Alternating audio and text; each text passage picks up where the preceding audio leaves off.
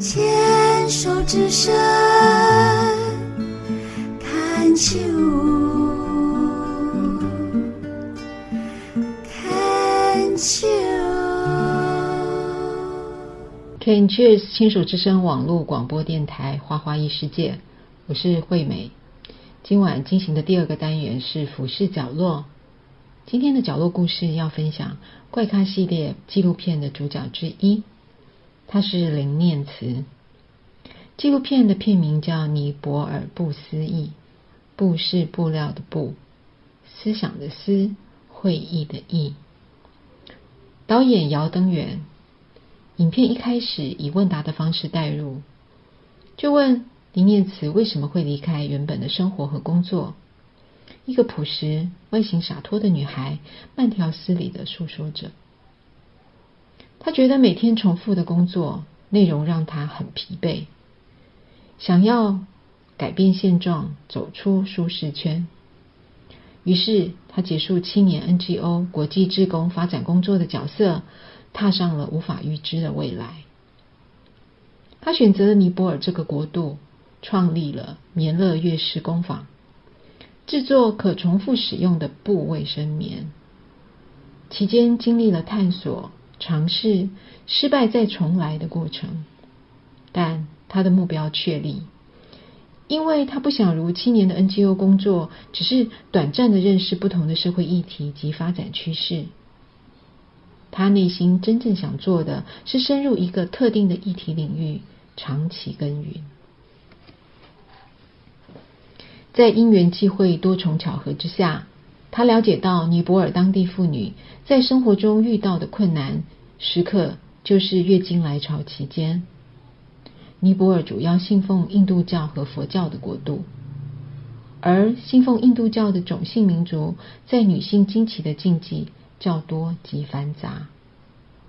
村落里大多数的女人使用旧的布料作为月经来潮时的布垫，但因缺乏正确的清洁方式，因为清洁不当或晒在阴暗的地方而滋生细菌，造成女性妇科相关的疾病，并且普遍缺乏正确的生理教育和知识，许多妇女终其一生对女人为何来月经并不了解。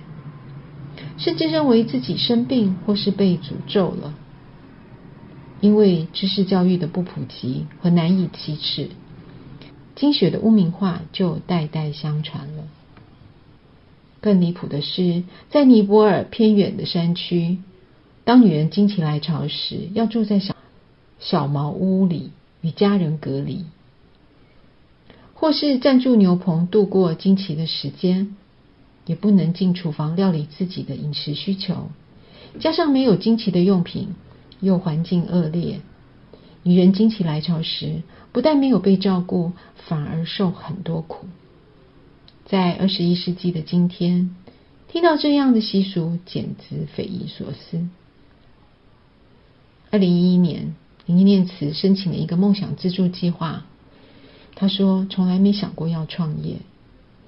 他想帮助当地的妇女解解决月经来潮的问题，到处找适合的布料，本想找厂商代工，但有其困难存在，于是就在村子里建立了制作工坊。光找缝纫机到会使用机器，着实花了一番功夫。林念慈和工坊里的妇女也经过了工作方式和语言障碍的磨合期。虽然他的初衷是提供村子里妇女就业的机会，但不适合这份工作时，他们也会好好沟通。在工坊里工作的每一个人相处就像家人一样。林燕慈说：“我不敢确保我能给他们什么样的改变，但他们知道需要布卫生棉时去哪里买。村里的妇女需要工作时会到工坊来。”林念慈生产布卫生棉的起心动念是环保和永续，以天然的纤维做成，当然环保。永续，我想应该就是为当地的妇女提供工作，让妇女的能力被看见和声音被听见吧。他前往尼泊尔遥远的地方，推广月经和身体的对话，告诉当地的妇女月经和身体的关系，并教育他们当月经来潮时如何照顾自己，而不再是沮丧、不舒服、痛苦或者饥饿。因此，林念慈也在反观月经和自己身体的关联。他深刻了解到，女人的月经是一种身体的新陈代谢。是身体重生的循环，所以要好好照顾身体。从月经和身体的对话中去察觉身体的讯息，进而慢慢的调整自己的过程。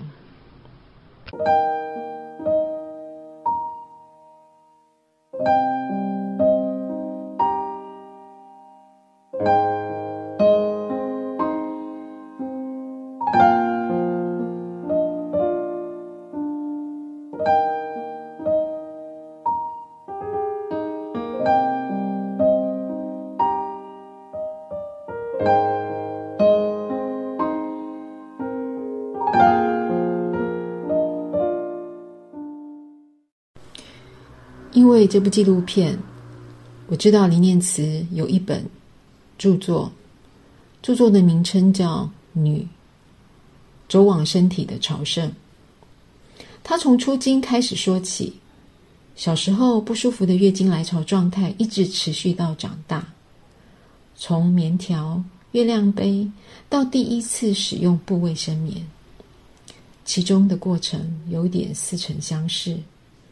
但他又叙述的生动又有趣。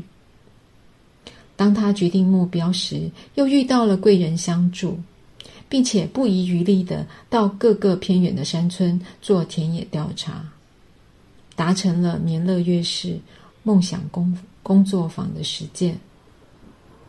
之后，他走遍了世界各地取经，参加月经大会、僻静营，足迹到过波士顿。日本屋久岛、希腊小岛、意大利、尼泊尔的健行小屋、喜马拉雅山的圣湖之旅，其中有惊喜，有感动，有血有泪，更有东西方的文化冲击。有一个章节关于女性意识的觉醒，书中有段叙述。我想要探索自我的核心力量与价值，其实有很多时刻是自己将自己陷入受压迫的角色。虽然没有对错可言，因为当时的决定是为了保护脆弱的自己，做一个符合社会期待的女人，把自己化作众人认同的样子，其实不难，只要跟大家一样，就不会错。然而，你顺从内心的渴望，听从身体的讯息，是需要细微的觉察力和爱自己能力的堆叠。爱上自己如实的面貌，清新看见自己所处的状态。过去的事情都已经发生，所有的发生都要帮助你看见。之后，如一段所述。褪去僵硬的外壳，为生命而舞。外壳的长成是基于过去的生命经验，但蜕变的过程是需要长出新壳，让旧的死去，进而迈向及探索不同阶段崭新的自己。这段话，你和我及其他各位听众，有没有一点点感同身受呢？就像前言林念慈所说，人生有很多的时刻，心里有一种不知道的知道，一切远行也只是带领自己走向内心的朝圣之路，所有的相遇都是为了遇见自己。书中提到他的家人，父亲是独树一格的中医师，精通针灸放血。诊所里每天发生各种人生故事，而中药房空间有着神奇疗愈的能量，疗愈着来到此空间身体遭受苦难的人们。而母亲像是丰沃的大地，对子女的爱是如实的接纳，既是欣赏又是赞美。父母的家庭教育和身教，书里细腻的阐述，让人感动。可以感受到父母对他日后所有从事的事业有着很大的影响。他并没有觉得自己想走出台湾的教体制教育。但他自己却随着新的探索找到了自己的道路。他不只来自台湾，他跨足世界各地。